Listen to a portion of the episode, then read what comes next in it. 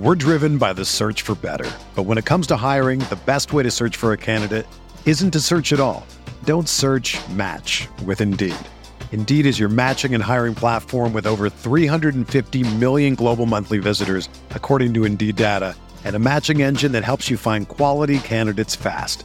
Ditch the busy work. Use Indeed for scheduling, screening, and messaging so you can connect with candidates faster. Leveraging over 140 million qualifications and preferences every day, Indeed's matching engine is constantly learning from your preferences, so the more you use Indeed, the better it gets. Join more than 3.5 million businesses worldwide that use Indeed to hire great talent fast. And listeners of this show will get a $75 sponsored job credit to get your jobs more visibility at Indeed.com slash BlueWire. Just go to Indeed.com slash BlueWire right now and support our show by saying that you heard about Indeed on this podcast. That's Indeed.com slash BlueWire. Terms and conditions apply. Need to hire? You need Indeed.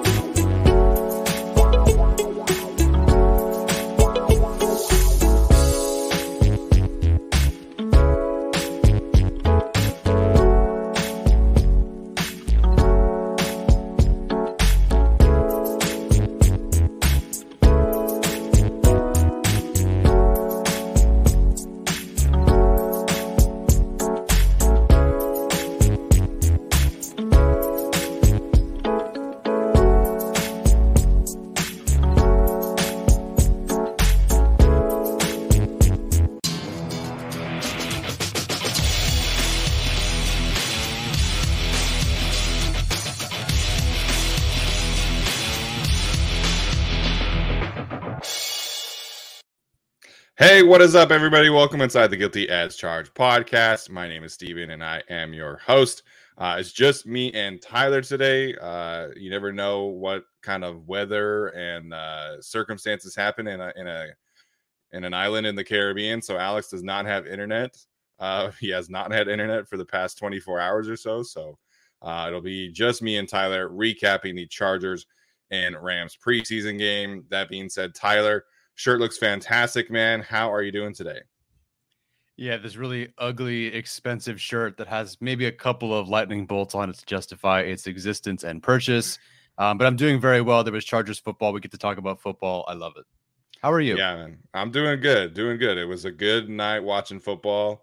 Um, felt a little weird being on a Saturday night watching NFL football because I woke up and I was like, is today Monday or is today Sunday? So uh, a little out of the routine, but really excited to uh, talk about some actual football takeaways, you know, similar to last Sunday when we were talking about the scrimmage. Um, so, you know, excited to uh, dive into it. Um, we are going to talk about our uh, Saturday stocks as well. We'll just at least do an update and um, talk about Alex's as much as we can. So we'll have a recap, takeaways, winners and losers, or, or studs and duds, if you will, and all that good stuff. Be a good uh, warm up for us as well, getting back into the post game recap situation uh, for sure. Um, that being said, Tyler, general thoughts on you know we talked yesterday about just wanting to see a clean operation, um, specifically from the offense and, and trying to avoid penalties and all that stuff. I felt like the operation on offense was good for the most part. We didn't really see many issues there, but the defense, you know, understandably had some issues with tackling and, and some penalties, but I uh, got a little out of hand last night, uh, but still understandable first game stuff. But it was definitely a, a tad frustrating. It was frustrating. And again, I said it's a meaningless game. It's a preseason game on Twitter. But boy, did it feel like a Chargers football game where, okay, we should be beating these guys. And oh, he yeah. just didn't catch that. And it became an interception. Or oh, he just, you know, DPI or whatever it was. It was a bit rough to watch. And it was frustrating in the end. Did they close out with what 11 penalties, 10 penalties? At one point, it was, 11, it was nine yeah. for 120. Uh, so not a great day for penalties overall, especially in the defensive pass interference department. As far as the missed tackles goes, that was extremely frustrating, but understandable. I think. I don't recall a day in practice where the Chargers really went to the ground. Even at the scrimmage, it was, you know, pick the guy up, tap sure. him down. If you happen to hit him and he goes down, fine.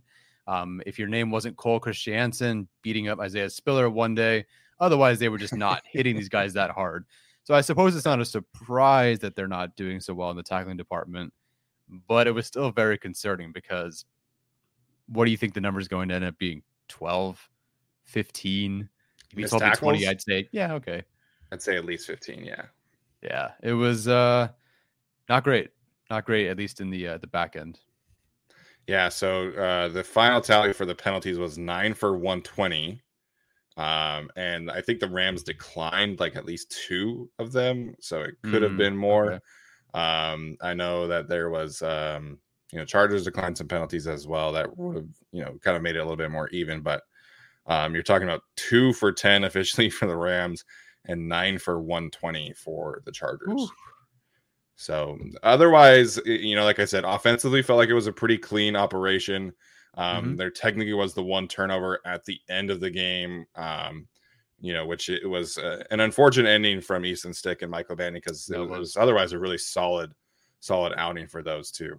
Um, but yeah, let's let's get into some of this, uh, some of these takeaways for a second here. Um, your biggest standout of the evening would be who, Tyler? Ooh, uh, because it's who we were kind of watching and talked about on the concern meter, guys we wanted to watch.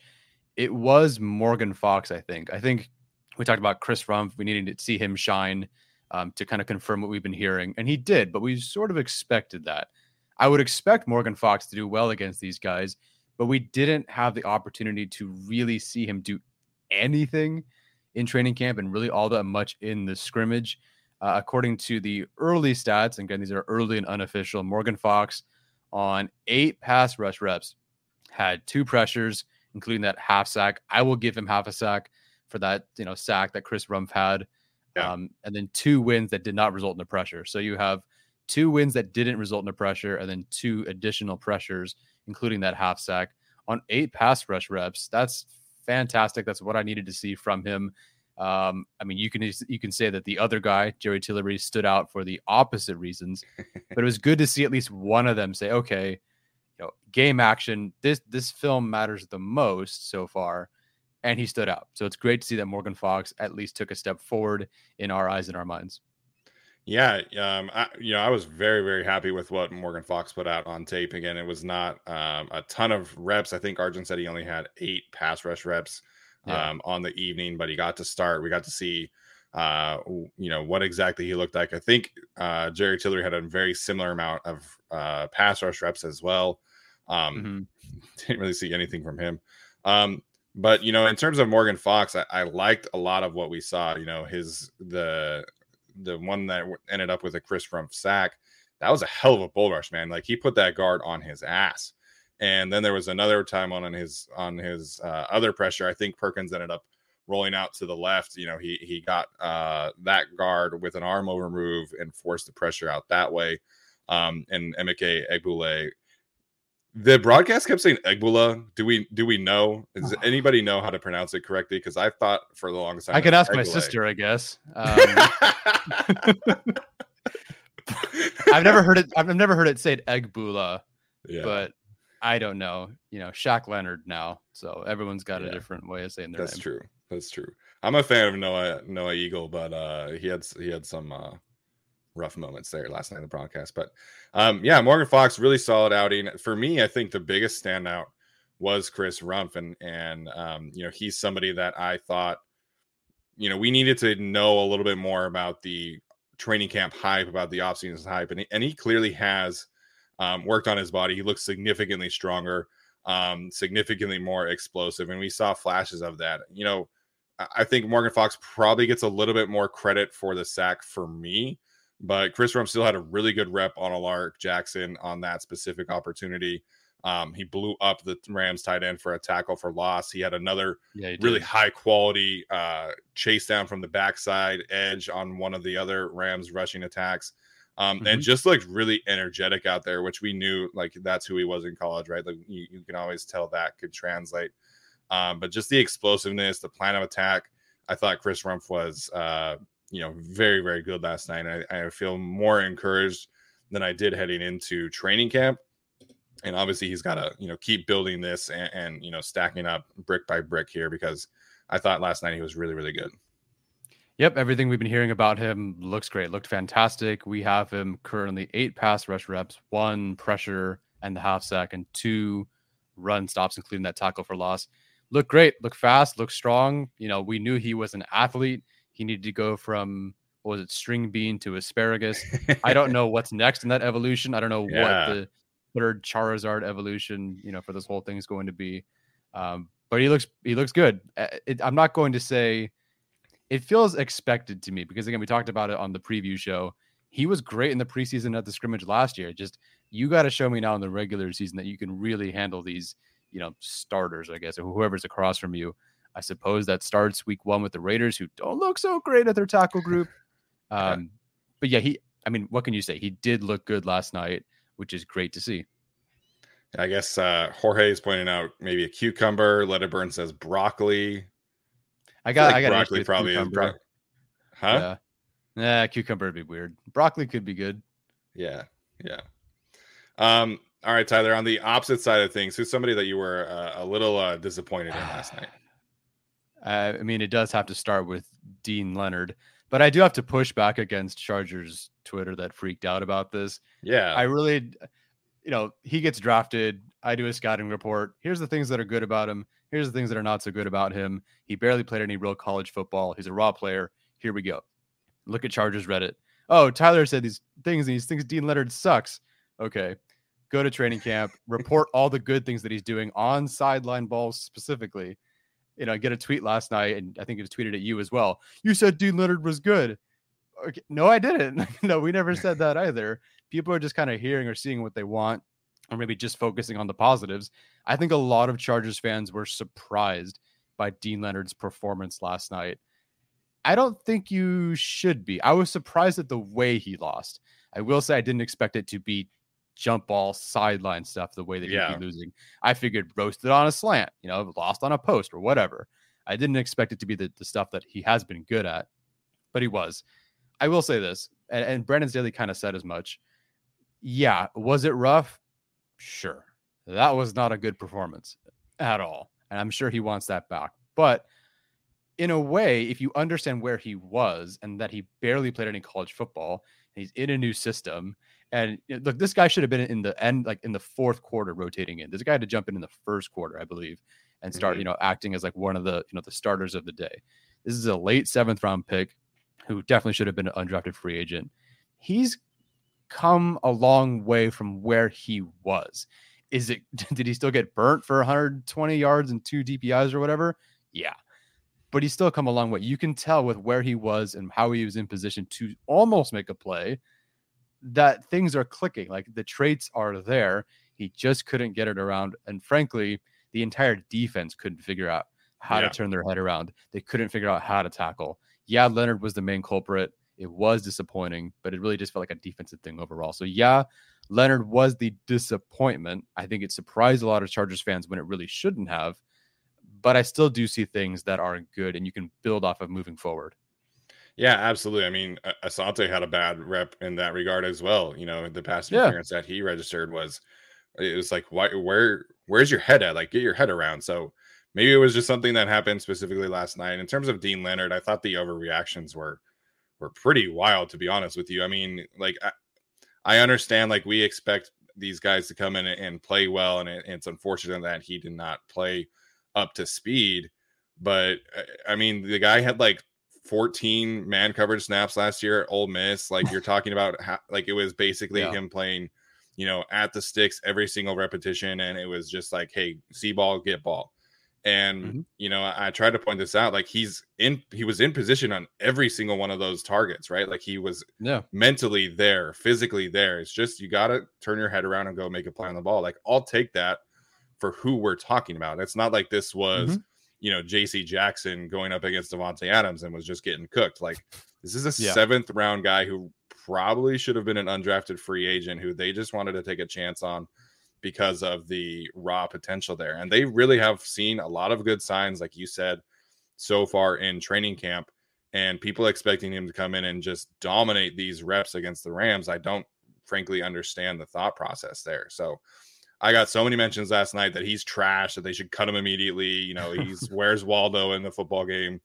Let's pump the brakes a little bit here and, and remember who we're talking about and the the potential that this player does have. Like I think mm-hmm. making a strong, uh, you know, judgment based off of the guy's first preseason game is a little yeah. bit much for me.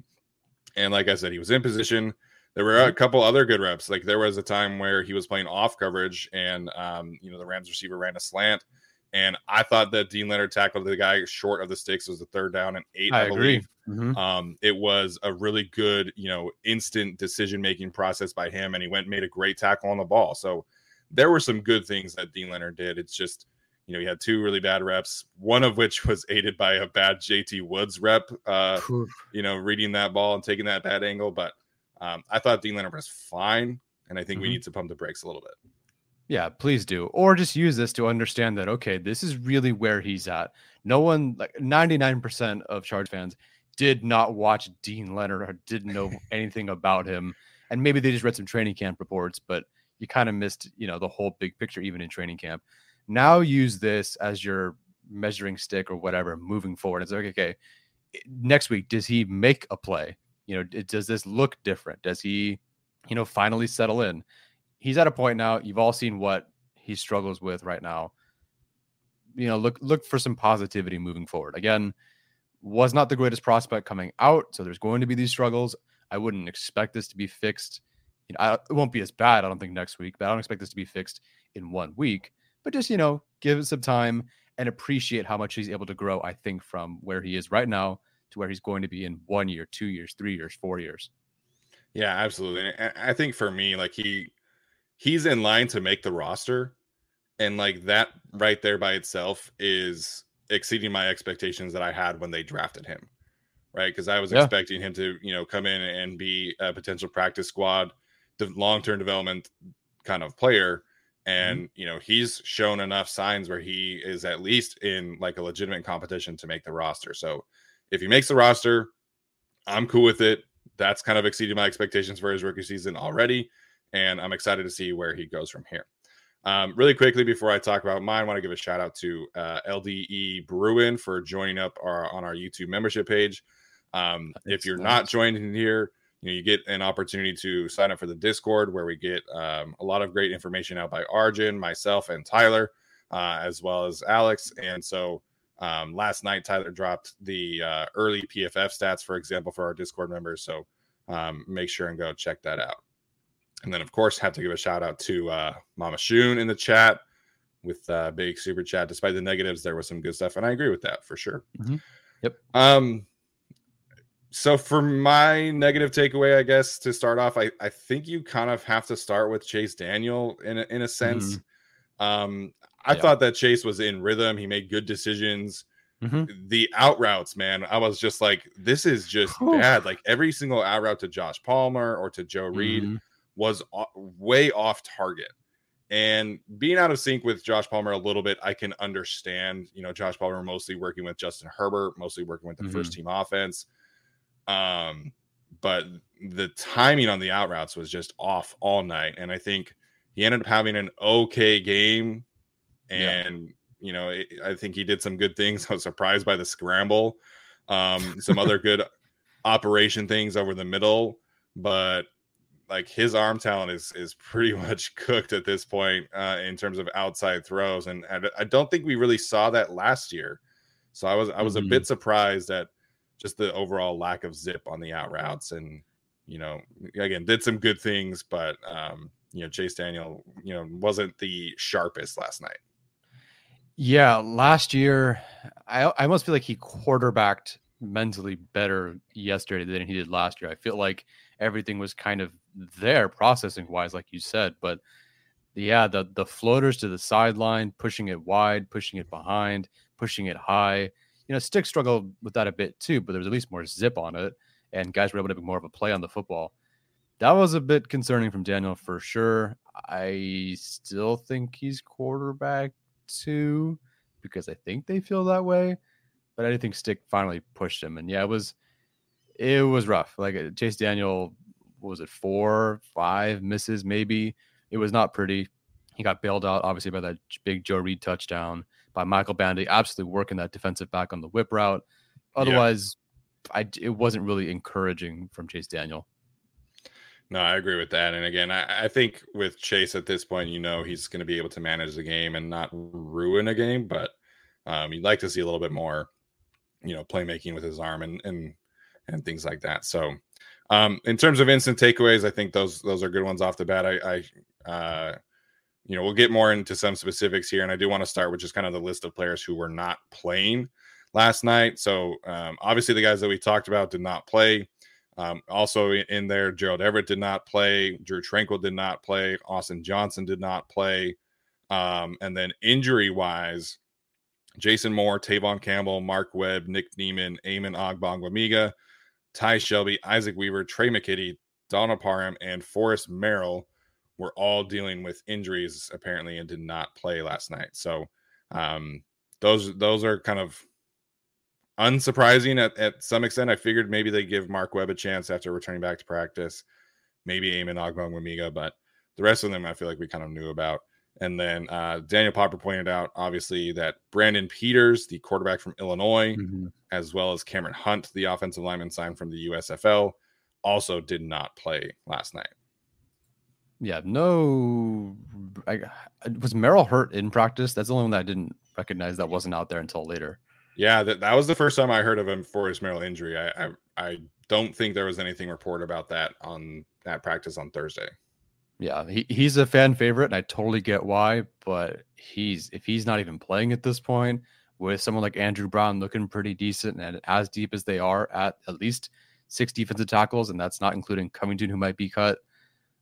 I, I think Forrest Merrill is on his way out. I kind of knew that, but then I don't even know if they're bringing him back on the practice squad. Yeah, that one's a tough one. Uh, really was hoping to see Mark Webb uh, out there be able to get some reps and things like that. So, not surprised that they're trying to take things slow a little bit, but you know, hopefully this week he's able to uh, practice at full speed. Um, yeah. Shout out to Let It Burn for the super chat. He says, Thanks for all the work you guys do. I'm going to become a member by the end of this weekend. Appreciate that as well. Uh, enjoy a coffee on me, and uh, absolutely will. Um, all right. So, in terms of the actual recap, I think, like I mentioned, the offense did some really good things. Um, mm-hmm. Chase Daniel ended up leading two relatively long touchdown drives. Um, the first one to open the game, nine plays, 77 yards, and covering three minutes and 51 seconds.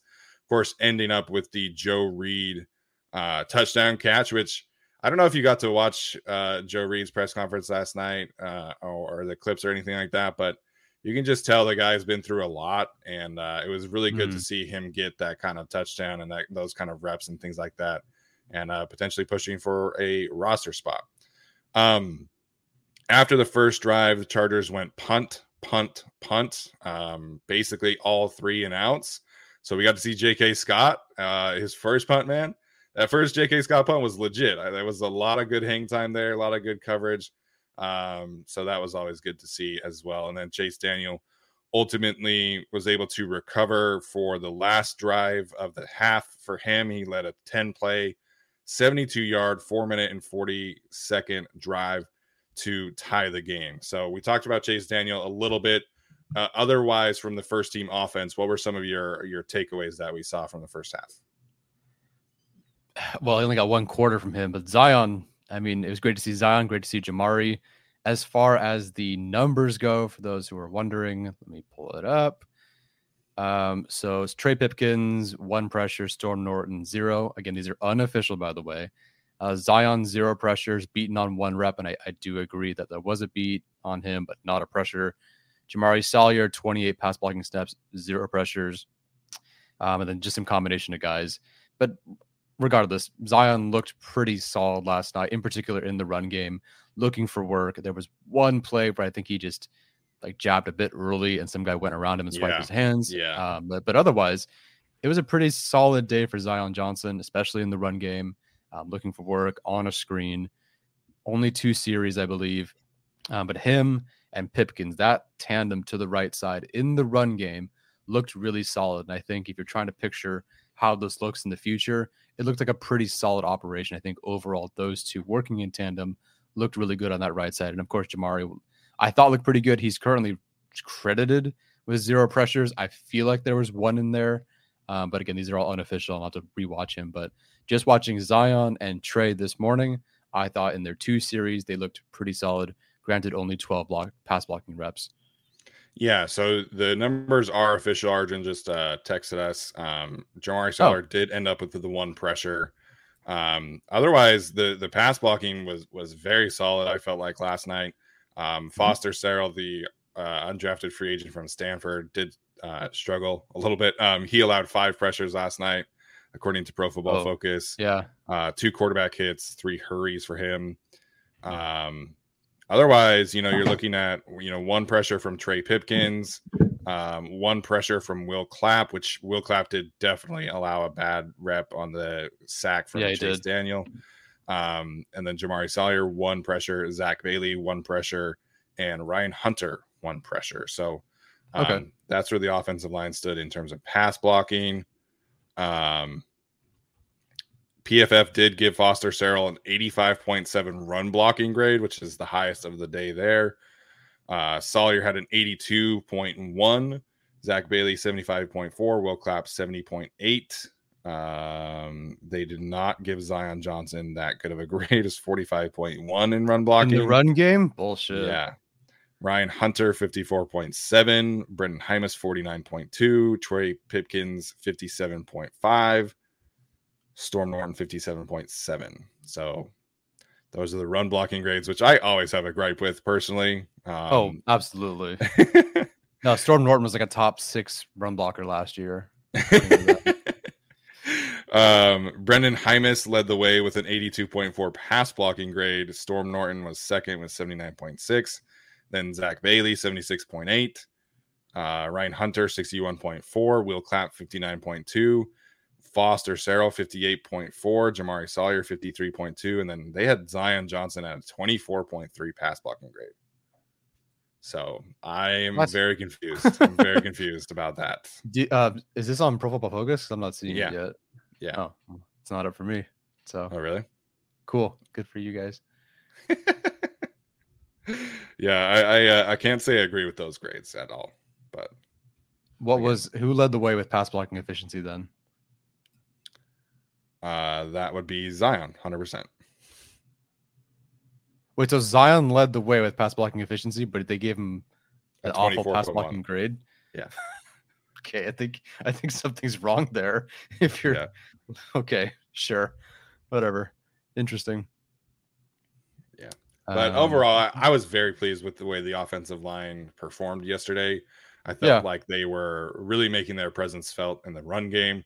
Uh, um, you mentioned Zion and Trey Pipkins. That's that second half interior trio where Jamari was left guard, Ryan Hunter was center, and Brenden Jaimes mm-hmm. was right guard. I thought those three worked really, really well together. I, I was very pleased with the way that they were moving people. Um, mm-hmm. Really freed up some rushing lanes for Isaiah Spiller, Rountree, and and you know uh, I think Letty Marks had one carry or something like that. Um, but overall, very pleased with the way the offensive line performed. I you said this was the plan leading in. I was surprised a little bit how much they rotated in Ryan Hunter with Jamari Salyer to start the game. Mm-hmm. Um, you know, he Ryan Hunter obviously appeared before Brenden Jaimes. And then, of course, the right tackle situation was uh, Trey Pipkins got two series, and then Storm Norton got two series after that. So, mm-hmm. what any thoughts there about the way that they rotated the right tackle and then uh, Ryan Hunter as well? Right tackle, no real thoughts there. Sounds about right. Two series, two series. Maybe they would have gotten more with you know shorter drives or something, but that's fine, understandable. I'm sure Storm starts the next two or whatever. Yeah. Uh, Ryan Hunter was the surprise though because I, I didn't pick up early on was the second drive or whatever it was that you had seen that Jamari was rotating with Ryan Hunter at left guard. That was a surprise, and I completely missed that. Um, but I did find out mid game that that was the plan going into it. Um, thankfully, I, I, thought Jamari was injured or something happened, but that was the plan, which is really interesting to me because you know Jaimes uh, looked fine. He looked good last night, but he's looked fine in camp. Will Clapp hasn't looked great in camp. Isaac Weaver was hurt. I don't believe he played either. You know, some guys are just kind of not doing so well. But then there's always Ryan Hunter as like the third guy. And Yeah. he gets so him being able to play a little bit of left guard and then switching to center after you know whatever the rotation was. I thought it was really notable. Uh, you talked about it even before the game. Like I'll be watching Ryan Hunter tonight. Uh, you even thought that Ryan Hunter probably played better than Will Clapp. I guess statistically that's probably true anyway. Um, but what were your thoughts between Hunter and Clapp? Yeah, I thought Ryan Hunter was just a, a more of a presence at center than Will Clapp was, and you could see him, you know, calling out things with the young guys working next to him. You could see him uh, being an enforcer on that one Chase Daniel scramble. You could see him looking for work more often. I felt like he was a, a stronger run blocker. Um, again, so I haven't, I haven't been in practice, and you know, so I haven't seen Will Clapp necessarily work there. He's been really kind of the unquestioned backup center up until now. But I've been a fan of Ryan Hunter the whole time that he's been on the team. You know, I, I really wanted the, them to kind of find a way to keep him last year, and it ultimately did not happen. So I thought Ryan Hunter looked really good at guard. I thought he looked better at center. I really was was very pleased with what I saw there. Um, again, we'll go back and watch the all 22 at some point this week when it's up on uh, international game pass. But I was again very happy overall with the offensive line operation. Um, you know, I remember last year was just kind of a disaster. Like the offense just could not do anything, Mhm. you know, after the Yeah. first quarter because the the depth pieces were just not there. So I think that's a good sign for where this team is at with Jamari, with Ryan Hunter, with um, you know, Zach Bailey showed some good signs as well at tackle, and then of course uh Brenden Jaimes as well. I'm not feeling great about the tackle depth. I'll be completely honest. Like, I don't really no. feel good about. And I, I mean, like, I mean Pipkins and Norton as your tackle depth as well, because I, I almost consider them depth pieces as is. If Rashawn Slater goes down, I I just I don't feel good about this at all. Like watching these tackles No. play. Yeah, Rashawn Slater, no one can replicate that. But boy, could someone not be the cliff to the rock bottom to the center of the earth that the drop off feels like? It just I'm worried about this tackle depth, and it's it's. Thank goodness Rashawn Slater's a good player. Thank goodness he seems to be healthy, but that will change the entire offense if he goes down because there's Yeah. nothing behind him that could even be close. No, I don't feel great about it either. And I, I don't think Zach Bailey and Foster Sarell are like there's any chance that they make the roster. Um, again, Foster Sarell really kind of struggled last night from a pass protection standpoint. Um, and we feel great about the interior offensive line depth, and that's fantastic. The team has really come a long way in that regard. But mm-hmm. eh, this is just one of the reasons why I always wanted them to sign some kind of veteran, even if you're just pushing competition for Trey or Storm. But then Yeah. also like you need you need a better swing tackle as well, and so it- it- a lot of the talk has obviously been like who's going to start, but one of those guys is going to be the swing tackle, and I don't necessarily feel great about that either. Uh, Mhm. Like you said, if Rashawn misses any games, of course, knock on wood, hopefully that doesn't happen. But um, that is is definitely unfortunate. Okay, finally the numbers are up. I can see them now. There you go. Alrighty. So Zion Johnson with the worst PFF grade of the day. How? I, I don't understand. Don't Beat wasn't- Beat wasn't that bad. Uh, Zion had one bad rep from what I saw, so I, I don't understand that at all. Foster Sarell gives up five pressures, and his grade is more than twice Zion's. What? Whatever. Yeah. I'm curious what the, the pass rushing numbers and defense numbers are actually. Uh, do you want me to tell them to you because I have them up right now? That'd be great. Yeah, let's hear it. So Emeke Egbula or Egbule uh, led the way with seven total pressures last night. Guy was uh, Seven. wow. he uh he had some really really productive moments um you know bryce perkins deserves a lot of credit for breaking his tackle and breaking chris Rumph's tackle but um you know that should have been a sack for Emeke and then there was another time where he beat the right tackle on an inside rush otito Mhm. also beat his guy and then otito kind of tackled Emeke instead of the cornerback Yeah. Uh-huh. so poor Emeke, man, he should have had two sacks last night, but uh, I thought he was productive.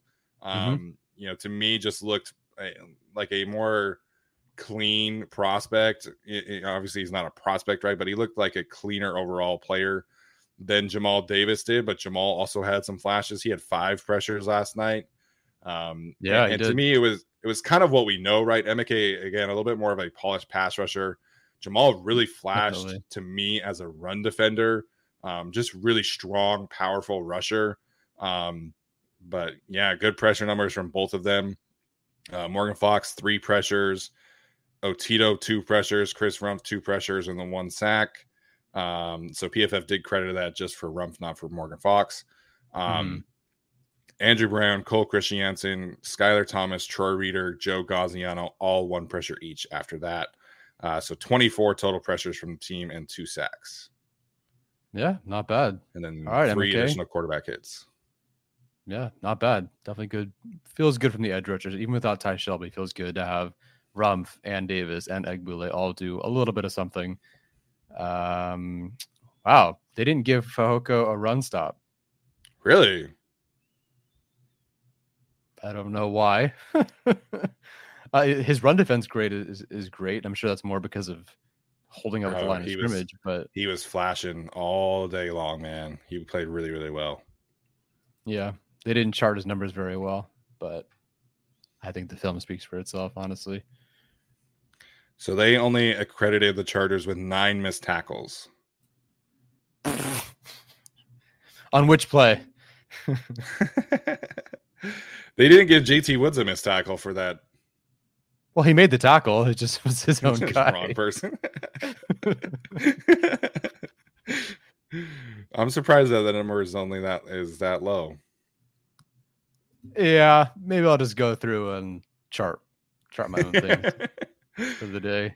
So then, uh, in terms of run defense, Damon Lloyd led the way, led the way, tied with Chris Rumph for three run stops apiece.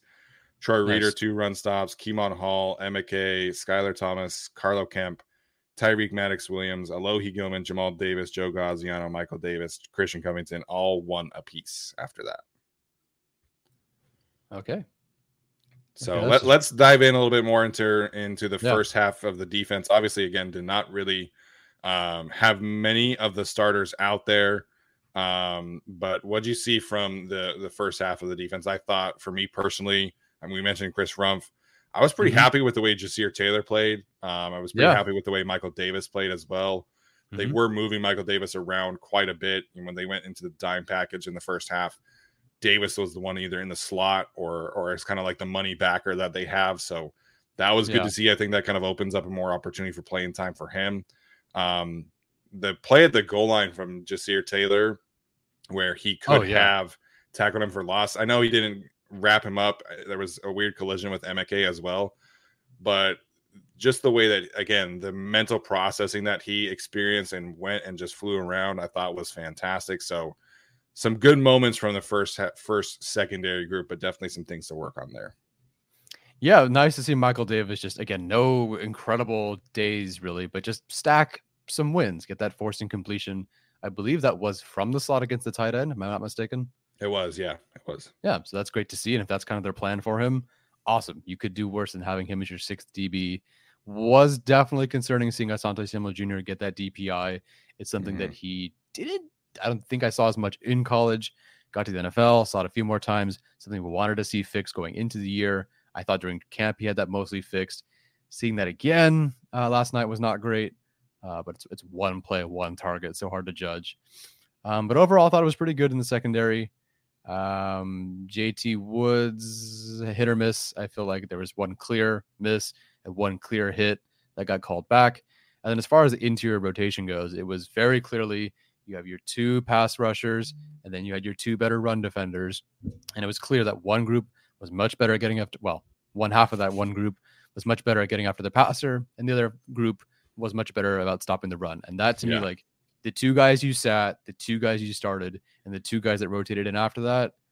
Well, no, sorry, because Otito was the third string guy. That was a bit of a surprise to me. I didn't think Otito would be the third rotation with Gaziano.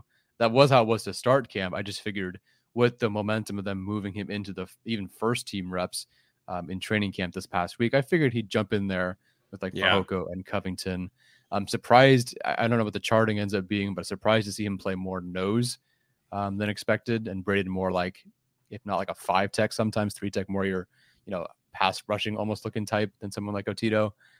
Um, Can I just say really quickly? I yeah, I absolutely hated the way that they rotated the defensive lineman, dude. Like they had Jerry Tillery lining up at one technique or as a nose so often early in that game and i'm like what are we doing here like i understand that they're like the next like the next group of like starter players right but come on like give me some reps of like morgan and tito morgan and breiden like I, I, if they Right. do this again, if they do this in regular season games with morgan fox and jerry tillery lining up at the one tech i'm gonna be so annoyed all season long with that rotation you can nearly call plays just based on who the duo is in front of you. If you got one duo, you Yeah. pass it. If you got one duo, you run it. Yeah, I, I didn't pick up on where Jerry Tiller was lining up, but yeah, I would love to see something a little bit different. And so far, that is the tandem though. Like they do have they're starting to, then that pass rushing duo, supposedly. So that kind of seems to be their plan going into the year. Those four do feel safe for sure. Like if we're talking about any locks, those first four, well, the, the two that didn't play and those Yeah. two feel like the locks. I think that's their plan. I think you'll get to a point where it's, you know, third down at the end of a drive or maybe in that second series. And Morgan Fox and Jared Tiller are going to be your starters. And I think that's that's better. Well, not starters. They'll be your defensive linemen. They'll That's your better than them guys, yeah. starting. Yes, that's better than them starting, I suppose. But it is a bit scary. Um, third and long draw play. Anybody? I don't know. if I saw, dude, if I saw Jerry Tillery line up at nose tech, I wouldn't even bother passing. Just, just run duo and, and get Third and these two guys out of duo. here. Yeah. oh my gosh, I was again like I understand like they're like the next guys in line, but Mhm. I was so frustrated by that. And then, you know, it is going to be interesting. Like Breiden Fehoko really obviously flashed a lot. He has continued to flash as a run defender. You said you saw some good things out of Christian Covington. You know, I was kind of not really super impressed there. And, you know, that's really the competition at this point for the last defensive tackle spot because Tito's going to make it. They, they drafted him. You know, they're they're invested in him long term. So it just is kind of going to depend on on where they go with Covington and uh Breiden Fehoko right now. Yeah, let's see. So Covington, they credit him with two tackles, one run stop, which is more than Fehoko had. I don't feel like I think there was a play where the running back, or maybe it was even the quarterback or somebody, kind of had to dance behind the line of scrimmage, and then Covington kind of washed down for that run stop. At least he showed up, but to me, Fehoko was still pretty clearly the better player, down to down to down to down. Even if the numbers don't say that Fehoko, it's very close. Yeah. One, two tackles versus one. But I thought Fehoko was far better. Yeah. To me, he was far more disruptive in terms of like setting the line of scrimmage and Absolutely. getting into the backfield. And I know he had the one uh, face mask penalty, but that was just a really high level way to get into the backfield. Um, again, PFF grades kind of taken with a salt as always, but uh, Fehoko had a 76.8 run defense grade, and Christian Covington had a 50.2. So that feels right. The Zion Johnson grade definitely does not feel right, but that specific run defense grade difference definitely feels right to me. Yeah. Falco, clearly the best run defender of the Yeah. interior guys yesterday. Um, another guy I want to give a shout out to here in, in terms of like the first half was Troy Reeder. I thought he was Mm-hmm. really diagnosing things very well. I thought he was fast and flying around and decisive. So there were some really good things from Troy Reeder that I thought were were promising. You know, Keenan Allen had that great quote uh, earlier last week that Troy Reeder hit him so hard he felt like he cracked a rib or something like that in seven on seven. So I was really impressed with Troy Reeder. Again, didn't really watch much of the the coverage uh, from him. Didn't really get the opportunity to do that much. But as a run defender, I was very very impressed. And you know, when he was calling the plays, I did feel like there was a, a cleaner operation Mhm. on defense in, in general. Yeah, he looked pretty solid, and that's great. I we weren't sure if he'd go out there and play, but we knew they needed bodies, and you know why not? He's not exactly a starter right now. If he looks like that, and that's your depth, you know, okay, cool. I- I can be happy with that. With the way that the interior defensive line was opening things up for him, it just felt like even though these guys missed like crazy, it felt like there was an opportunity, there was clear vision for these guys to get there, and Troy Reeder definitely capitalized on those things. So you got the front line playing pretty well. He was diagnosing things pretty well. He was the green dot guy, you said?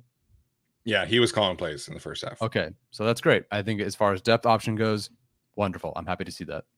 Yeah, absolutely. Somebody uh, on the broadcast they said he grew up a Chargers fan, but I thought that he was an East Coast guy. So I don't know. Very weird Sure. nuggets. Um, apparently, Michael Bandy also uh, turned down law school to to pursue an NFL dream. So uh, I remember we had a conversation about like all these guys getting secondary degrees at the draft, and apparently Michael Bandy uh, is also in that conversation. Oh, how do I turn that into a nickname?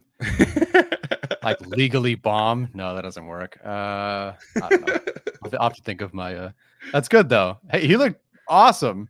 He we did, haven't really talked about him yet, but Michael Bandy, man, if Chase Daniel was sputtering, then oh, let's just throw it to Michael Bandy. And you know, Easton Stick wasn't so great, eh, kind of. Let's throw it to Michael Bandy.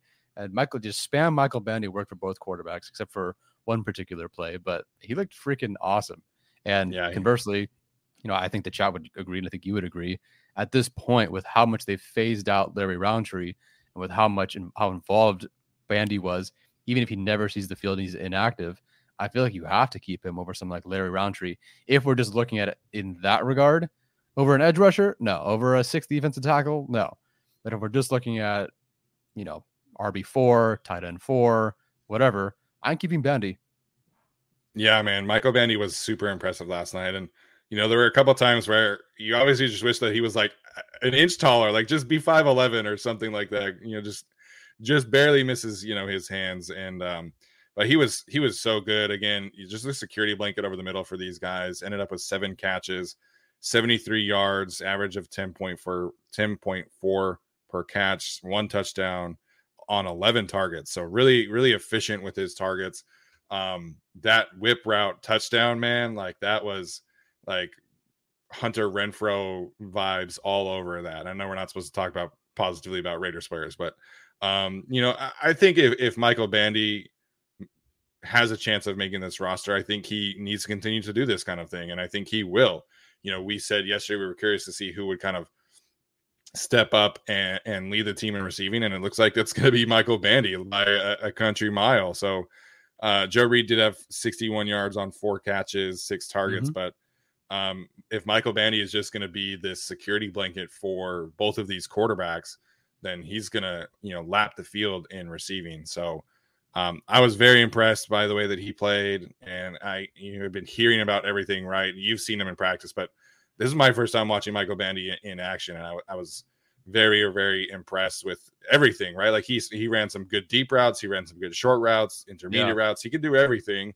Um, obviously, a little bit limited to the slot, but if they keep six receivers and want to keep Michael Bandy, you know, I do not blame them at all. I think he's very very valuable for this team. Yeah, I think if you, if any team, if any of the 31 teams had followed any bit of Chargers training camp, if you watch that game, if you watch the next two games, I think Michael Bandy is a pretty easy waiver claim at this point for another team. Sure. So I think you should at least temporarily, if the, as best you can, uh, hold on to Michael Bandy. Maybe he doesn't last throughout the year, I think you have to try to hold on to him. Yeah, absolutely. Um, we're driven by the search for better. But when it comes to hiring, the best way to search for a candidate isn't to search at all. Don't search match with Indeed. Indeed is your matching and hiring platform with over 350 million global monthly visitors, according to Indeed data, and a matching engine that helps you find quality candidates fast. Ditch the busy work. Use Indeed for scheduling, screening, and messaging so you can connect with candidates faster. Leveraging over 140 million qualifications and preferences every day, Indeed's matching engine is constantly learning from your preferences, so the more you use Indeed, the better it gets. Join more than 3.5 million businesses worldwide that use Indeed to hire great talent fast. And listeners of this show will get a $75 sponsored job credit to get your jobs more visibility at Indeed.com slash BlueWire. Just go to Indeed.com slash BlueWire right now and support our show by saying that you heard about Indeed on this podcast. That's Indeed.com slash BlueWire. Terms and conditions apply. Need to hire? You need Indeed. We'll jump into second half thoughts in general here. So Easton Stick got three drives. Two of them were very, very long drives. So, you know, the second half did go pretty quickly, I felt like. Um, yeah. Easton Stick's first drive was a 15 play, 75 yard, 10 minute drive. It was it was a super long drive. Um, second drive was a three and out that lasted one minute and 25 seconds. And then the last drive for Easton Stick, uh, I say 50, 13 plays, 64 yards, uh, in a two minute drill that I felt like was was a, a pretty good two minute drill. So overall, mm-hmm. what'd you make of uh, Easton Stick's day and his his three opportunities? Admittedly, I think part of it's slightly overrated by some Chargers fans. Um, not that it was bad. I think it was a really solid day. He is stock up after last night's performance. He did look like the better quarterback. At worst, he did have at least the single best drive of the two. Slightly overrated, though. I think they made things very easy for him which is fine. A lot of bootlegs, a lot of rollouts, rushing opportunity, get it to check down to the tight end, run it, run it, run it. You know, Spiller, Spiller, Spiller, Kelley, Spiller, Spiller, Spiller, Bandy bailed him out, Spiller bailed him out. But overall, I thought, at least compared to last year, Easton Stick looked like a quarterback who could manage an offense. You know, things weren't perfect, but they were getting done well enough that I thought that he looked fine. And I think that, you know, if, if we are calling it, if we started just last night, just one game so far between you know Stick and Daniel, and not considering anything else, yeah, I think Stick is, is quarterback two based on that play alone. Yeah, I thought there were some definitely definitely some ball placement issues. You know, the the Isaiah Spiller. I don't know if it was a wheel route, but Isaiah Spiller was kind of fading down the right sideline. You know, mm-hmm. completely behind him. There was another uh, the first throw to the right side where Bandy kind of ran ran a, a, post route, very off target. So there were there were definitely some ball placement issues for Easton Stick. Again, understandable with the lack of reps that he's had over the last four years, but I think mm-hmm. you can definitely see that he's taken a step mentally. There were some instances where he's like, okay, I'm going one, two, three. I'm going to make this mm-hmm. read, as opposed to his rookie season. You know what we saw last year. It was like, okay, my first reason I hear, I'm just going to go check down immediately, or I'm going to run. And mm-hmm. so I thought there was some definitely there was definitely some growth from a processing standpoint from Easton Stick last night. And he's clearly got the better arm at this point, right? I think he can actually yeah, throw exactly. some out routes. So mm-hmm. um Stick has to continue to build on this, right? Like I think you don't win the preseason battle just off of one game that's a slightly better performance than the other guy. Um it does look like we're trending towards three quarterbacks right now, just the, based off of the way that mm-hmm. uh, Brandon Staley and the coaching staff are talking about Easton Stick and and Chase Daniel as well. So um, that's kind of annoying, but you know, at least Easton Stick is is proving that he could potentially be worth that roster spot this year. And again, last year I totally understand it was COVID thing, but um, it was a good day, solid day from Easton Stick. Definitely some things to like, definitely some ball placement issues that he needs to improve upon but you know he was thrown decisively he was thrown with some zip on the ball made good decisions and that's what i wanted to see. I wanted to see him stay in the pocket make plays and i, I think you know mission accomplished for stick so far. Yep mission accomplished. Really good start to the preseason for him. All right let's talk about some of the running back steps from here. Um mm-hmm. you know i think i you can start with joshua kelley. I think that is um you know a good place to start. For me isaiah spiller man like i was very very impressed with his vision his decisiveness. Obviously that catch that i mentioned was pretty pretty insane. Um so i, I think this was a, a, very strong step for isaiah spiller to potentially push larry rountree off the roster. So um good day from joshua kelley. Really good day from isaiah spiller as well. Efficient both of those guys with their touches. Um, but mm-hmm. isaiah spiller what really stood out to me for sure Yes, I mean, gosh, every single practice, it feels like there's one Spiller catch. You see at the scrimmage with that sideline, yeah. you see an angle route, you see something like there's just always one play he makes, and that's why you are part of the reason why you drafted him. As a runner, I think he did his job. Like it looked impressive, and for a guy who literally just turned 21, him doing his job and getting you know three, four, like whatever was there, I think he got maybe a little bit extra. That's great. Just seeing that so far with the guy who just entered the league, who is so young, for him to at least be seeing the field correctly, making the right decisions. That's wonderful so far. I think he's checked the boxes right now. And then, you know, halfway through the season, he picks up another half yard per carry. Halfway through next year, he picks up another half yard per carry because he's just more mature, bigger, stronger, faster, whatever, and probably, you know, behind Zion and, you know, Corey Linsley and these guys as well. But yeah. he looked really solid. Uh, Joshua Kelley, good for him didn't think it was like the, you know an amazing performance, but you go six touches, 44 yards. That's great. Again, kind of like Spiller. You did your job. You looked good.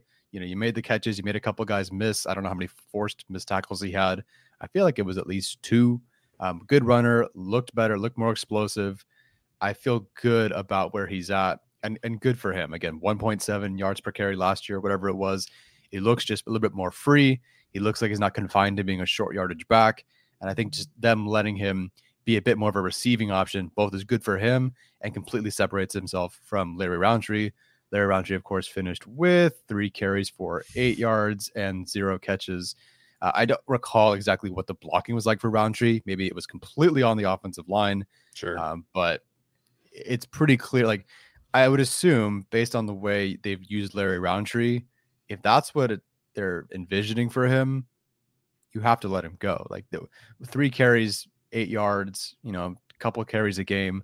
What are we doing at that point? I don't recall him doing much on special teams.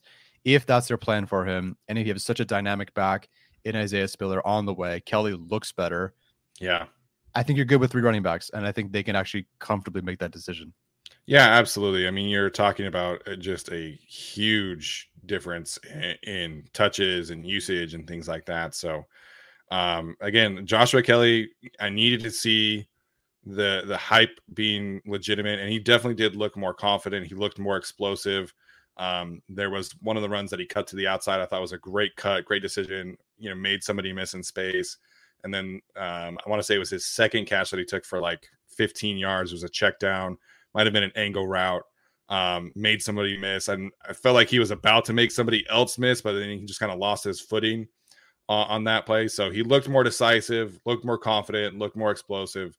Um, so again, kind of mission accomplished for Josh Kelley. Obviously, needs to continue to do this, but um, once you once you take Joshua Kelley out, man, I think you just give Isaiah Spiller as many touches as possible at this point. Um, yep. You know, you're obviously not trying to just hand somebody a job, but I, I, think with Isaiah, like you see enough of his vision, you see enough of his pass catching ability. You know, mm-hmm. let him prove that he can fight for this RB two spot as opposed to just trying to you know make sure that he is uh, an RB three. So I was very impressed by both of those players. Again, thought they ran hard, thought they ran decisive. Um, it does feel like Isaiah is a bit more of a comfortable runner in between the tackles than Joshua Kelley, just based off of last night. But yeah, again, very pleased with both players. Absolutely. What did you make of the fullbacks? Because to me, eh, I don't recall when nabers came in, and, Nabers did have some good plays. Yeah, but Horvath basically dominated the fullback snaps, right? Yeah, let me look at the, snap numbers. counts here on Pro Football Focus. Um, offense. So Xander had 11 snaps. Gabe Nabers had two as a blocker or just in general? Total, total. Okay. So wow. I think nabers nabers only two snaps were like the that one stretch at the goal line. Yeah. When, uh, wow. Okay. He ended up kind of on the perimeter blocking for Easton Stick. Um, but yeah, 11 snaps for Xander, two snaps for Gabe Nabers on the night. Wow. I mean, it's been a pretty even split throughout camp so far, if not Nabers being the first guy up. So Horvath, yeah, both being the first guy out there. And like, I understand if they went, okay, Horvath first half, Neighbor second half. But it was like Horvath, sure. Horvath, Horvath the whole way. Yeah. It looked pretty solid. Um, I mean, and the fact that Gabe Nabers was lining up and working out with the tight ends, warming up with the tight ends in warmups, apparently, I think it's pretty telling at this point that we know who, yeah. not unexpected, but we know who the fullback's going to be. Yeah, and I, I like the way that they use Xander. Um, I mean, we didn't get to see him get targeted, but um, wait, he did get a he did get a catch. I'm sorry, he got one catch, he got one carry. Yeah, like a yard um, or something. But I, I was mostly curious to see what Xander would look like as a blocker because we just haven't really seen him do that. That wasn't really a thing that he did in college all that much. Um, but I was impressed, man. He was physical, he was decisive, and he he looked like an NFL fullback. Right? I think you can always tell when a fullback is really comfortable blocking up the middle and lead blocking. And so I was I was impressed, man. I thought that he was physical. I thought he was violent. Um, I like to see that that fullback dive on the th- on was that fourth down? was that third down? Ooh, I want to say fourth down. So uh, I thought that he it was a good day for Xander. I'm excited to see how they can potentially evolve the offense a little bit with him uh, going forward over the next couple weeks. Mm-hmm. Someone in the chat is asking about who is 41 on offense. That's new tight end Sage Surratt. Although yeah. there is a 41 on defense as well. Yeah, Sage looks bigger, man. He like again, I hadn't really seen him obviously, but um, he's a lot bigger than I remember him at Wake Forest. That's for sure. that's good. Looks healthy. Not like Kelvin Benjamin bigger. No, no, no, no. You're right. Yes, yes, definitely not Kelvin Benjamin bigger. um, all right, Tyler. Anything uh, stand out for you from like a schematic standpoint that you really liked? I know, you know, I mentioned this Hmm. that the stick touchdown run, very good design. I really like seeing Mhm. that. I hope that's in the plans for Justin Herbert a little bit more often this year, being able to get him uh, involved in the run game. I'm not asking for him to be Josh Allen or Cam Newton, but uh, just give me a little bit more consistency. But I, I like that play design. The two point conversion attempt to uh, Hunter Kampmoyer was was really good design as well. Like that play call. Didn't really see much from Kampmoyer other than that, but uh, you know, I, I think that was it, it's an easy way to get somebody like him involved. yeah, you could say whatever you want about Joe Lombardi. To me, it seemed like there was no there was no part of the field that was inaccessible outside of arm strength. It felt like okay, Yeah. we can throw it deep to Bandy, we can throw it deep to Reed, we can open these guys up here, we can throw screens, we can call screens, um, you know, slide routes to tight ends in the flat, curls, whatever you want, like everything that there was possible for them to run with the guys that they had. I think they did, and that's really encouraging. At the scrimmage, Justin Herbert had plenty of bootlegs, plenty of rollouts, and I think Easton Stick had a, a good set of his own, including one uh, keeper of his own. And I think we're going to maybe lean into that a little bit more. It's just it's what Herbert does. It, well, Stick did well, but what Herbert does so well as well. I think they're just going to lean that even more with that right tackle situation not being so great, and that's fine by me. Yeah, absolutely. So, um, really excited about the way that they, you know, it was a lot of post routes, a lot of corner routes on with these guys. So uh, they really access the deep deep parts of the field at a really high level, in my opinion. Um, all right. Any final thoughts from the game before we get into our uh, Sunday stocks? Um, not really that I can think of. I think we covered basically everything. Just excited to see these guys stack more together and get more stats on these guys. Yeah. Um, we did talk a little bit about, a little bit about J.K. Scott. He looked good. Punt operation looked very very clean. Mhm. Um, I know there were some people asking why Dustin Hopkins wasn't kicking, you know, the extra points. I think he kicked the first one, um, but they know who he is. I feel like they wanted to get some extra evaluation for uh, James McCourt, and I think that could certainly happen going forward. Yeah, So- JK looked good. Uh, Jaw Taylor looked very comfortable uh, in coverage. He was always down there, whether he made the tackle or was nearby. Yeah. And again, learning points, but building off of it, Deane Leonard was in position. He was, He in was a pretty good spot. It's good to see him flying down the field and getting to the ball carrier or the receiver. It just was uh, literally. yeah, you want to see a, a little bit more uh, finesse at the end, but um, you know, again, he was in position. That's all you can ask for for right now. Um, all right, let's get into some of these Saturday stocks, and we'll wrap up the show. Sounds good. Stock right, market. So, uh, if you are just joining us and haven't uh, been paying attention, we uh, decided to come up with this game as a way to kind of evaluate these players um, just in, in a different way. And so, we're doing uh, a stock exchange, if you will, going up or down by one point. Uh, we each had certain players that we had to pick or, or certain roster constraints. So, um, let's start with Trey Pipkins. I thought he played well. Mhm. Um, kind of expected him. Um, again, really want to be able to watch the all 22, but I don't feel like we've had that separation day yet. But I will say Mhm. again, like you mentioned, the relationship between him and Zion just feels like a, a much cleaner operation overall. Um, but I, I still think you kind of hold on uh, Trey Pipkins for now. I'm cool with that. Yeah, I could even say up. I think he hasn't been like fantastic by any means, but over the last week and not just last night, I feel like things have been pretty solid. But sure, I'll, I'll go with hold. That makes sense. Yeah. Um, I'm cool with Asante holding at the 11 as well. I don't think Yeah. he's done enough to go up. You know, him and Michael Davis have kind of rotated a little bit more in the first team this week, but I still think you kind of hold there.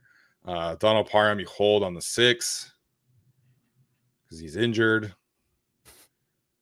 So we haven't seen him.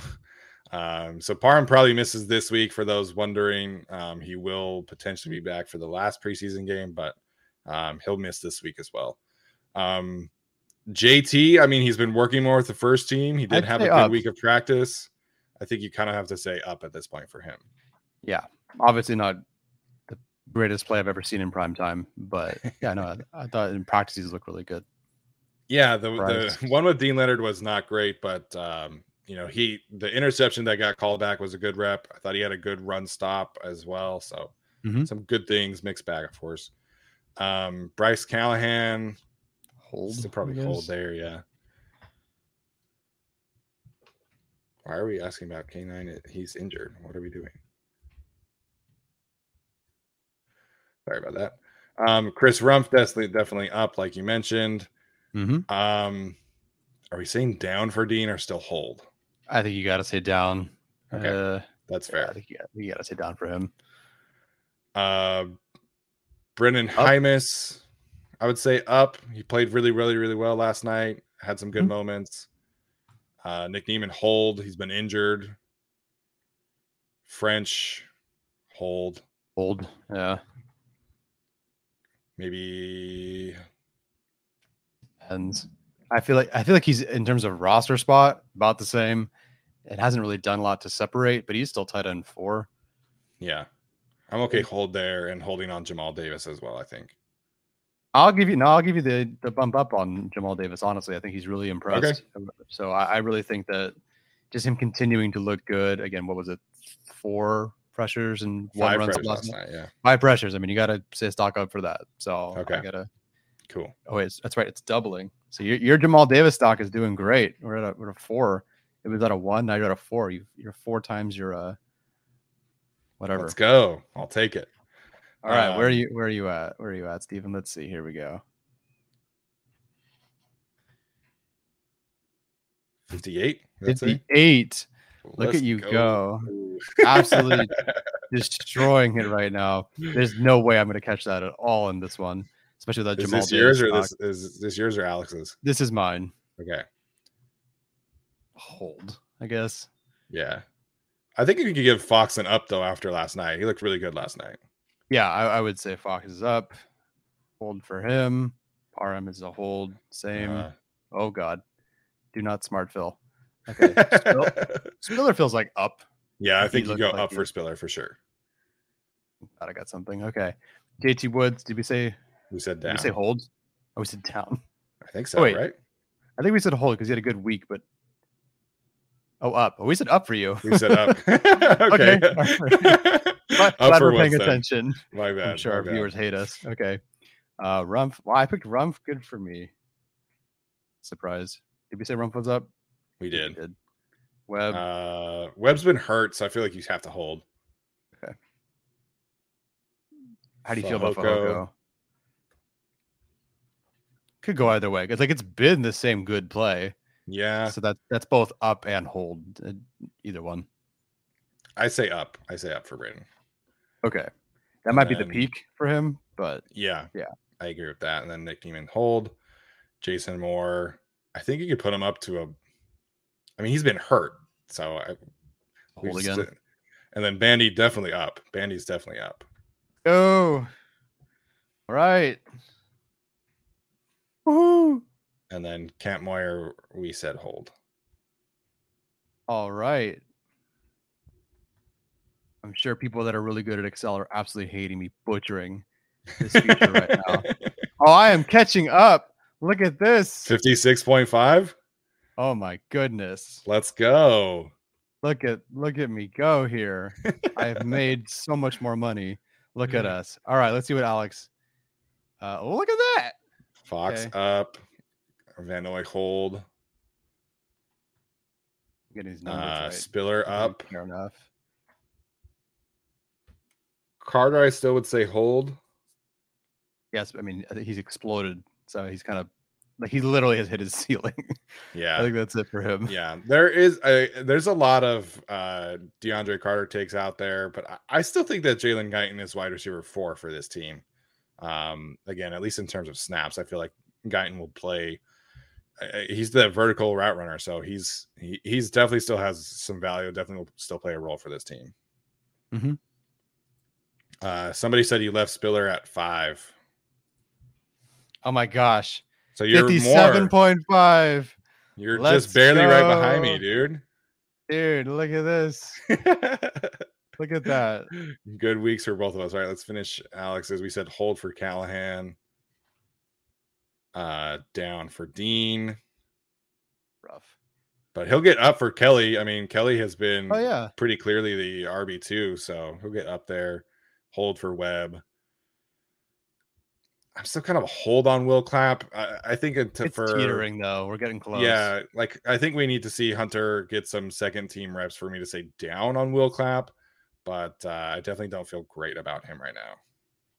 Look at this. Yeah, After plummeting. some- give him some Easton Stick love. There we go. Uh Gaziano hold. Emeke has to be up though. I mean, Emeke had seven pressures last night. Yeah, absolutely. Okay. Look at that. Let's see where Alex is at. Again, apologize to all the Excel Google Sheet users out there. John said, "You know, you can set up this sheet to auto sub and plus." Don't leave, leave me alone. oh, so he's up to fifty-four. So that's good for him. We all we went all up this did week. much better. Okay, look at that. We're, you know, I, I made up some ground. I had quite the uh quite the week. And uh let's see. Let's see if my guys keep going. All right, So that you was a lot faster than last time. Where were you at last week? 51 and a half. So I'm up six, you're up four, Alex is up three and a half.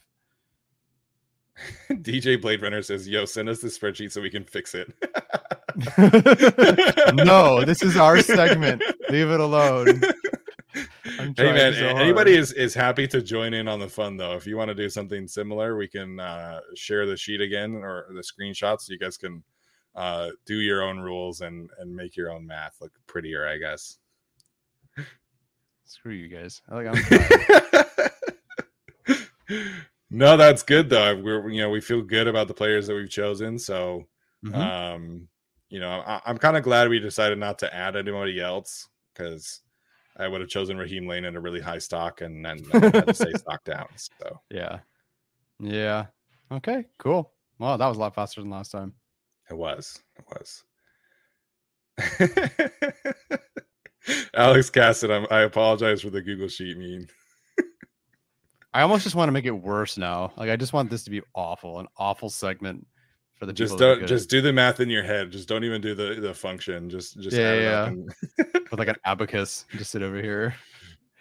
Oh my goodness. Oh man, good stuff. Um all right, so that was a it was a good episode, good recap. Thank you guys for uh tuning in here. Chargers uh get joint practices with the Cowboys this week to wrap up training camp. Then they'll get their uh, second preseason game. They will have some uh roster cuts to make uh as of Tuesday. Again, there there were two players that did not suit up, so I feel like that's potentially the two spots there but we'll definitely have you guys covered um, for that for the joint practice takeaways. Um, Tyler and Arjun will be at the practices, so we'll get some uh, quick recaps again up on YouTube. So make sure and uh, subscribe to our channel, turn those notifications on so we can, or so you can get those uh, instant takeaways from joint practices that are a little bit more exclusive, season tickets, season ticket holders only. Um, Mhm. So if you're not a season ticket holder trying to go in and sneak in, I don't think you'll get the opportunity. Uh, so season ticket holders uh, definitely get to uh, take advantage there, which is good. Yeah, you can't even transfer your tickets to somebody else, so they're trying to keep it pretty tight. I'm sure it's to prevent Cowboys fans from taking over. Yes. Um, so it should be fun. Yes. Arjun and I will be there both days. I won't be able to do a video for the second day. Arjun will carry that for me. Um, so there's that. Want to bring this up from LA Chargers fan. Do I dare say special teams looks pretty decent? Thanks for the content, gentlemen. Yes, LA Chargers fan. Thank you for the super chat. I think it looks decent. I got to see Hopkins out there in the full operation, but yeah, Yeah. seem pretty happy with it so far. Yeah, absolutely. And then uh, we will have a similar structure this week again in terms of our regular episodes. We'll have one on Wednesday. We'll do uh, game preview on Saturday and then game recap on Sunday. So um, stay tuned for that when we get another 7 p.m. Saturday night kick next week against the Cowboys. Sweet. all right, Tyler. Appreciate it. Um, good conversations all around. Everybody else in the chat, thank you so much for supporting the show. If you are listening to the audio version, please leave a rating or review. We always appreciate that. Again, stay tuned for everything coming this week. We'll have more uh, Chargers analytics, Maddie's Minute, all that good stuff. Lots of great content coming your guys' way. So appreciate it. Have a good rest of your weekend. And as always, bolt up. This is the story of the one. As a maintenance engineer, he hears things differently. To the untrained ear, everything on his shop floor might sound fine, but he can hear gears grinding or a belt slipping. So he steps in to fix the problem at hand before it gets out of hand. And he knows Grainger's got the right product he needs to get the job done, which is music to his ears. Call, clickgrainger.com, or just stop by. Granger, for the ones who get it done.